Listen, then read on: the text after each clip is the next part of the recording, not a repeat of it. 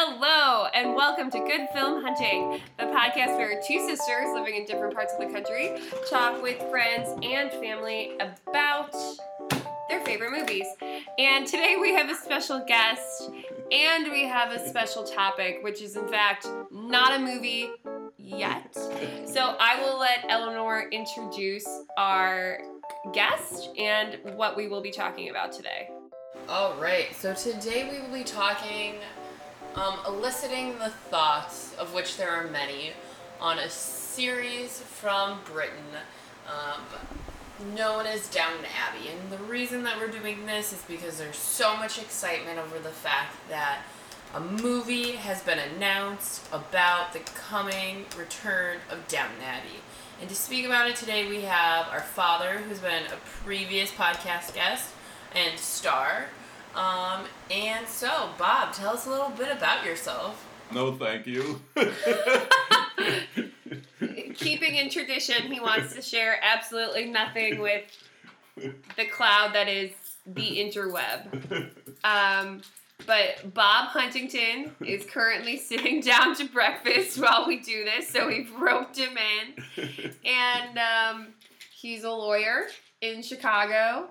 Um, he's a British TV enthusiast, is what I would say. Minus the Great British Bake Off. He did not enjoy that I watched that last night. He's my What? current roommate. Why did he not like British Bake Off? He thinks it's silly. I think every baking show is silly, and every every food show is silly. I don't think Bob enjoys watching other people cook and or consume food. Sure. Is that a correct assessment? That is. I have no idea why they have a station devoted to it, or maybe more than one station. Life is tough. Life is tough. Okay, well, we um usually do speed friending, but like as we've known you our entire lives, But Annie, Annie, you should still do your questions because you never know his thoughts on people. it's true. So, Father, our first one. yeah. What's your favorite day of the week? Uh, favorite day of the week? Um, probably Friday. Why? Because I get off early. What a great reason to like Fridays. What is your morning drink of choice? Orange juice. Why? it's good for you. How long have you been drinking orange juice for breakfast? Since I was a baby, probably. For forever, Bob has been drinking orange juice for breakfast. And then, if you could choose one song to listen to right now, what would it be? probably none. Okay, at least you're honest. And then, finally, Dad, Maggie Smith or Maggie Gyllenhaal? Who is Maggie Gyllenhaal? So, who are you choosing? Maggie Smith, because I know who she is. So, p- the parents and I last night, Eleanor, while talking about Downton, had to look up how old Maggie Smith is. And she's about old to is? turn, she's going to turn 84 in December. Okay. Okay. So, she's pretty impressive. Got it. Yeah. Okay, so let's delve into the topic that is that is. Downton Abbey. So, Bob, tell us why Downton Abbey has historically appealed to you as a consumer of media. That's a, a ridiculous question. Why? Because it means nothing. Why do you like Downton Abbey? How about that? well, I, I, I don't know. I, I guess it's better TV than U.S. TV. That's probably. Ah, so you're an Anglo Anglophile. well, they do a better job than we do, clearly. Okay, so let's break that down. Do you mean in terms of storylines? Do you mean in terms of production value? Do you think the actors are inherently better? Like, Generally, it's just a better run show. Though all of them are. I mean, Yes, the, you are. the, the, U, the U.S. the- they do it because they like it and they don't care what the cost is. U.S. It's all how much money you make, and it's obvious. I mean, and and the difference. Uh, so yeah, and, I mean they do a good job. The Europe, I mean the English. So, Mhm. Eleanor, we got into a heated debate last night about whether or not we knew, well, which death, number one, was more traumatic, Sybil or Matthew, and then secondly, whether or not you could see Matthew's death coming. I would undoubtedly say that Sybil's death was a more traumatic experience. I would agree that Sybil's death was seemingly out of nowhere, but part of that was because until that moment in the diegesis of the show, we hadn't lost a major character. Like the closest we came was uh, Lavinia, but we wanted Lavinia to die to like open up Matthew's route to Mary, um, and so that I think um, has its own implications. Sybil was definitely more traumatic. Matthew's death, we both did and did not see coming. I think one of the issues with watching it when it came in the United States was it premiered months after it did in England. And though I did not read spoilers, it was very clear from like even like BBC news.com headline articles that like something bad had happened or like something that left viewers in Britain in a state of shock and panic had occurred. And so then uh, you had the idea that something bad was going to happen to Matthew. I mean, Mary couldn't just be that happy. Yeah. Dad, who's your favorite character? Um, probably Maggie Smith. She cuts everybody down. so you like a good bully, an old lady bully. Who does she play in the show? Can you explain her character? She plays the Dower Duchess, the mm, mother of Lord Grantham. you make them sound so landed gentry, which they are. So I guess that's fine. But I mean, I would agree. Maggie Smith's character is fantastic in the sense that she's kind of that voice that consistently is like, "This is all ridiculous. You guys are crazy." Um, which I feel like again is something that the British put in their TV shows. They usually have a character who's kind of calling the others to sense, and like that's very British humor. Whereas in America, they wouldn't do that because that would make their own show look silly. Like Maggie Smith is kind of like her character's kind of making fun of the series itself. Mm. Um, yes and no. That's a little deep for me. Honestly, if we're thinking about complex characters, overall, the over the course of the series itself, Edith is where we have the most growth. Yeah. Um, and if we think about her, um, in the especially the first few episodes of season one, she's like the horrible younger sister, middle sister who embodies like every negative aspect that we ascribe to middle children. Who she's seemingly unlovable. Like Which is No so her. sad. I know. Like her sisters don't like her. Her parents aren't like the hugest fans. Yeah, and then at the end, she over the course of the series, she as a character it has the most opportunity to fall greatly. Like she has sex outside of marriage and she becomes pregnant and then her fiance mysteriously vanishes in Germany.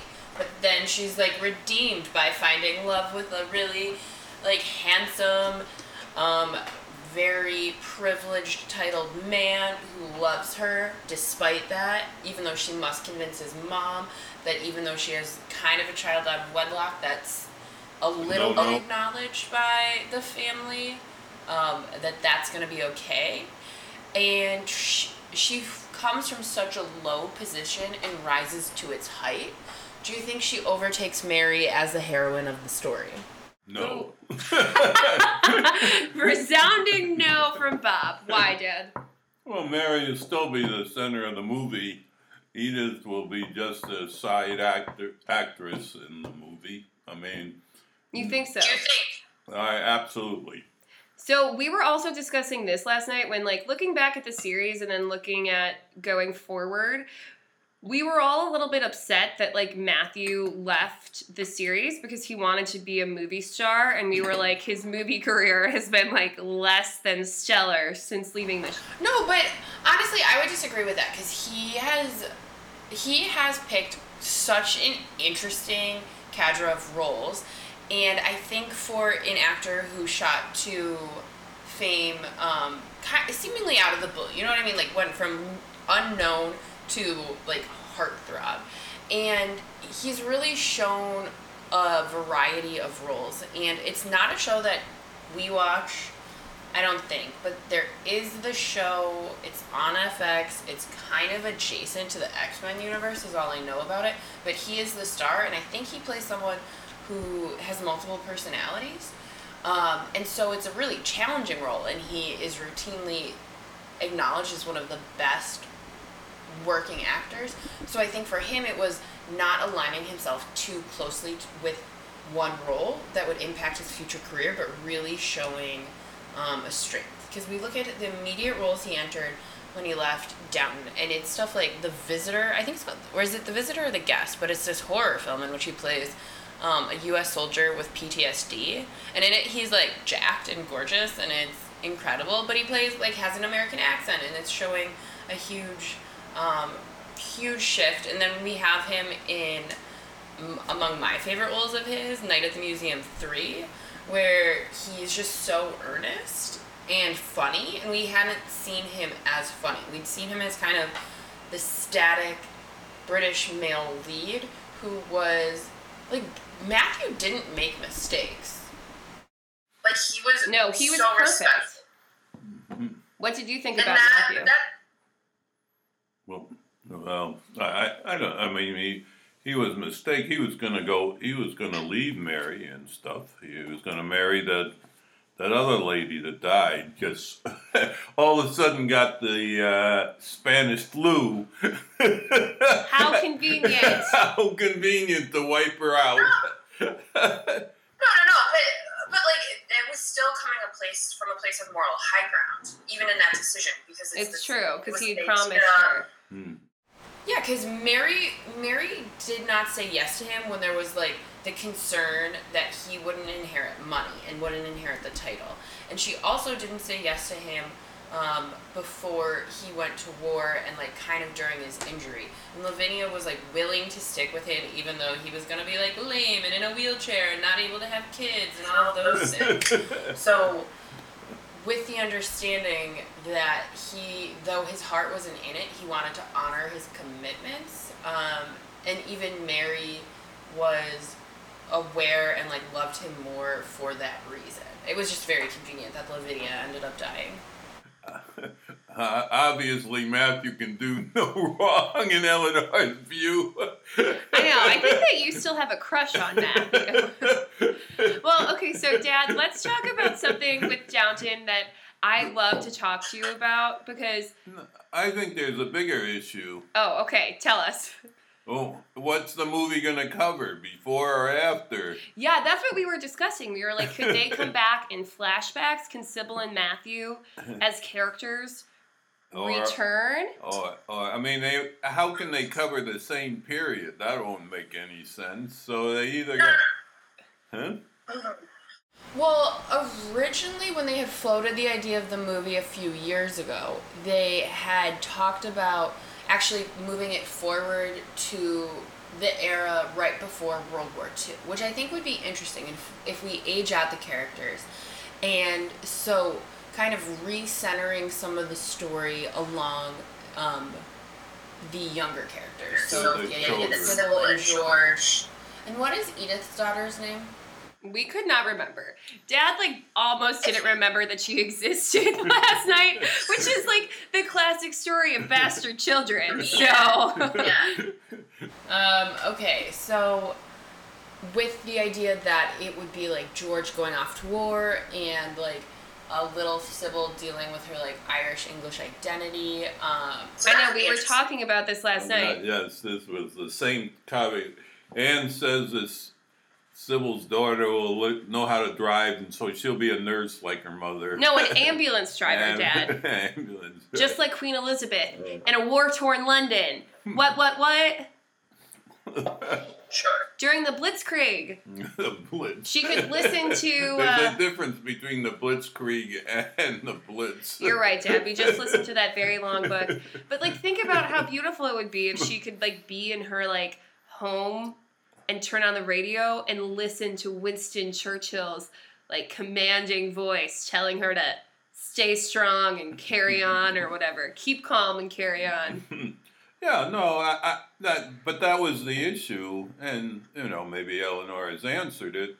That you know it'll be after the existing show rather than than before. I mean that was that was you know, and this way you'll get all those a lot of new characters involved, but keep the other ones alive because they are.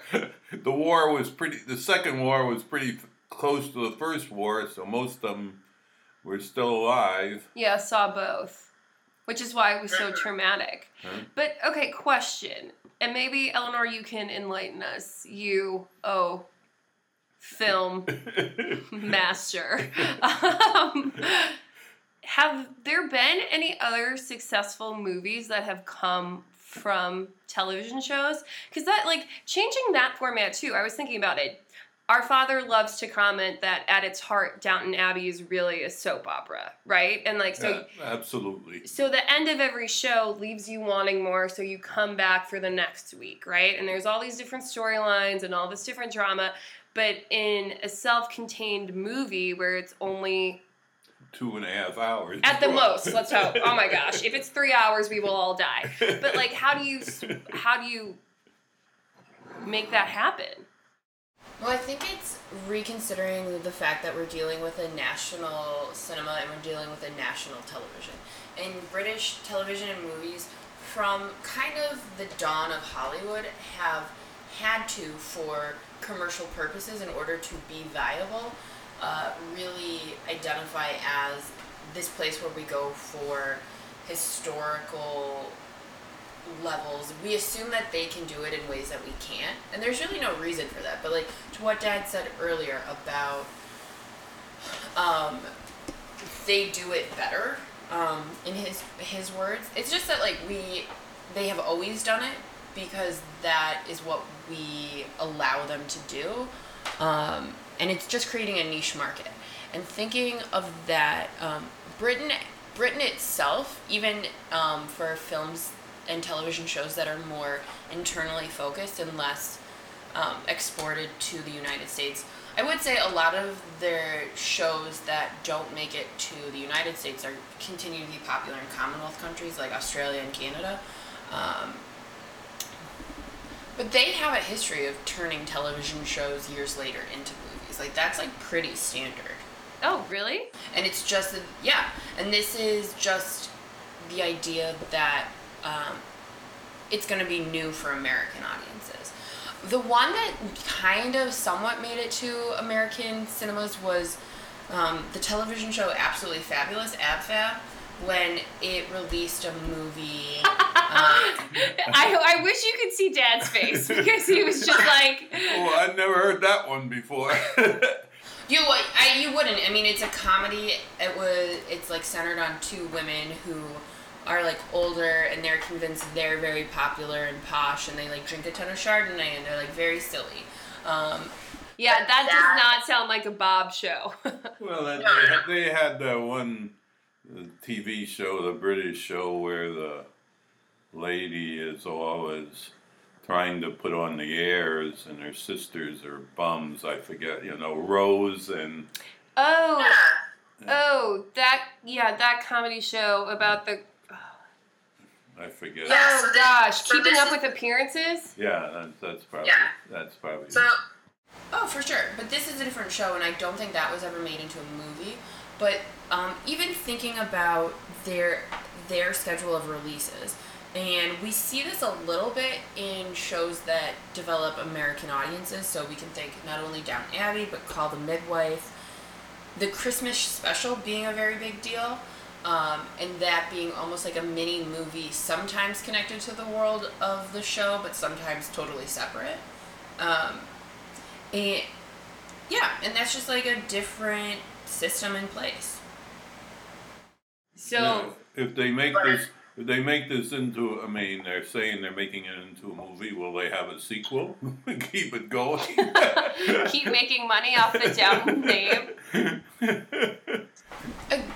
Again, I think it depends on um, the the reception of it. It's also like the most of the cast who was in Downton Abbey, particularly if we think of like Lord Grantham and Mary Crowley, those actors ha- are really busy. Um, Yeah. and both I think have intentionally picked a ton of roles that have not um, that have not uh, immediately replicated the characters that they created. So we have Lord Lord Grantham, obviously like he's best in my mind in Paddington and Paddington Two, what? but In um, Oh, well, he was also in. He was also in that movie regarding the uh, the army unit that uh, remember that. yeah, he was in he was in pictures. I Monuments mean, all the Monuments monuments. Men. Yeah.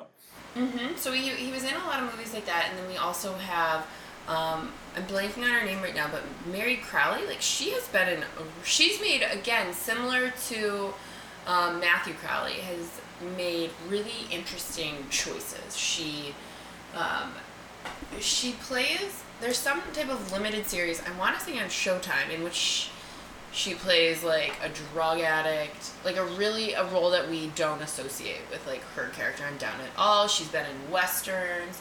She's under like her fiance died really traumatically of like a very aggressive form of cancer at like age 35. Like she's had a she's had a couple years. Um, Right. To have been. Yeah. So yeah, I mean, I guess I it- mean, obviously, Downton Abbey made these people's careers. They're making a lot more money than they made before. Oh, for sure. before Downton Abbey.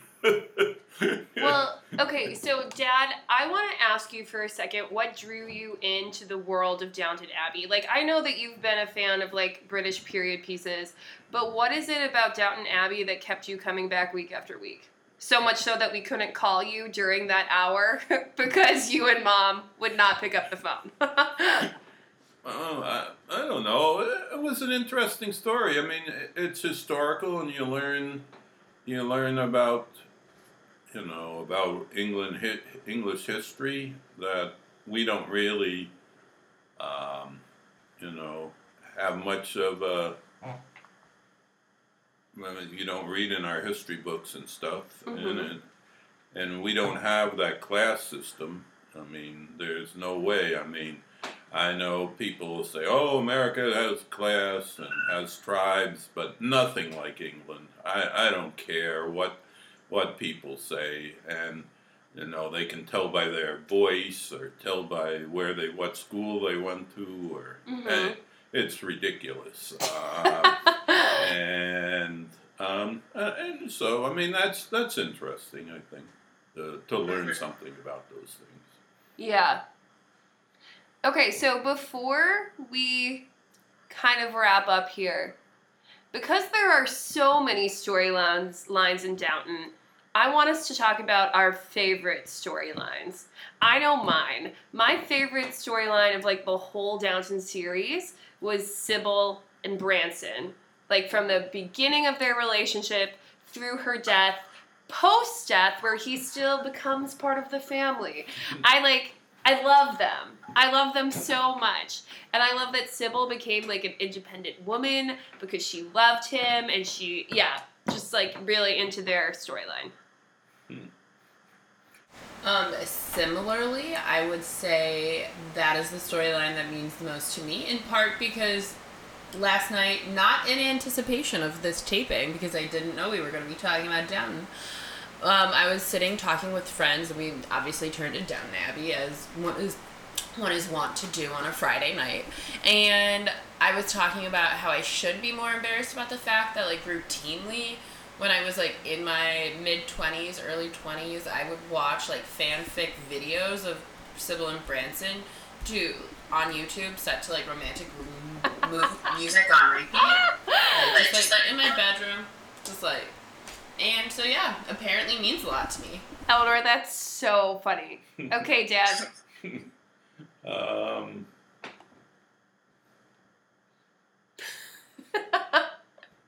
uh, I I don't know. I I, I, I guess um, I guess the you know, even though they tried to keep it low and stuff, is all the financial problems they were always having. I mean, because they have you know, all this property but doesn't generate much cash. They have a responsibility to a whole crew of people in the house, a whole crew of people outside, and you know, and you know, really it's Branson that brings it to their attention. They better start thinking about the financial financial portion of it and to keep the whole operation running which is interesting because he he's a total outsider, and yet he, he's the one that begins to drive, and then Mary picks up on it and stuff. Yeah. I thought you were going to say the financials. I felt it deep in my bones. Okay, so we are super excited here in the Huntington Clan for the Downton Abbey movie. Before we sign off on this episode of Good Film Hunting, we have to ask ourselves what was our favorite pop culture thing of the week? So, Dad, that's like anything you read. I know you read lots of articles, lots of newspapers, book. Most of them, neither of you would agree with. I don't know about the audience. I don't know about the audience, but neither of the two of you would agree. Oh, I guess what? Sorry, the Brewers are losing. That's the worst. But we needed something positive. Yeah. Oh, we need. Well, that's sad. so, Bob's baseball affiliation is making him sad these days. Because the Cubs are slowly building back up. Woo, woo, woo! Um, but Bob, like, you don't even care about the Thai cave boy rescue that has. Yeah, Like- that, that was a little overdone by the press, but yes, that was a good, good feel. We all needed a good story. a good feel story. Try to push Trump off the headlines. We gotta do it everywhere we can. We gotta take his name out of I. I have to admit, you know, I can't believe how much money the the Thai people, and I mean, and I'm grateful that they saved all 13 people. I have no, no, no, nothing about that. But the, I, I mean, you know, I guess they were driving, I don't know, to Thailand to show that they're a modern country and have all these people and all this stuff to do do this because I'm sure a lot of other countries in Southeast Asia couldn't uh, gain all the you know the resource resources that they spent for these thirteen people. Hmm. Well, and I think also Thailand has a much stronger tourism infrastructure, so even on a practical level, and it was it was interesting being in New York earlier this week and uh, staying with friends who work in news media, and so obviously the story was important to them, but just Chiang Rai was able to accurately or adequately house like the world's media, and that's important to think about too. Um, just the fact that like, they had the hotel space and they had the consistent internet enough to like make it viable.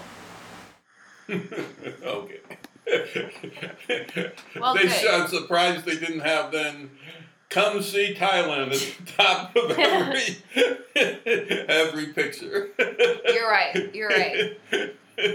Okay, Eleanor, what was your favorite pop culture thing of the week? So I read this really hysterical article that I didn't expect to enjoy. It's called, it's from The Cut, it's called Jonah Hill on Coming to Terms with Being a Fashion Icon. And I love articles or books that highlight communities that are very strong but don't need to exist. And apparently there's like a subgroup of like men who are who avidly follow Jonah Hill's style and have like Jonah Hill Appreciation Day. That's And it's like- amazing. It, it's again to me just like really showing the value of lived community, and that was fascinating for me this week.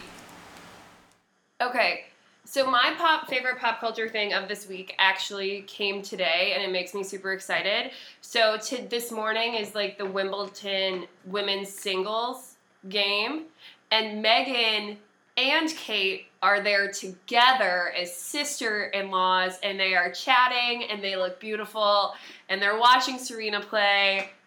And it's just a whole mm-hmm. lot of a whole lot of love there in Wimbledon today. So so that's my favorite. But I also have lots of others. Can I do a second one? Absolutely. Sure. Thanks. Thanks. So, my second pop culture thing of the week was this article that was all about how middle children are essentially going away because families in America are only having two children. So like the the idea of the middle child is like evaporating and how we actually need middle children because we are the negotiation negotiators and the peacemakers um, which is something I take very seriously in my own life as the middle child. So um, let's make some Good. You're middle all- children. I I also think that you're forgetting that the article does talk a lot about how like middle children require much more attention later in life and they become like outrageous celebrities. And also, for example, that our current president is a middle child, um, and doesn't does not display the characteristics of either negotiation or peace building.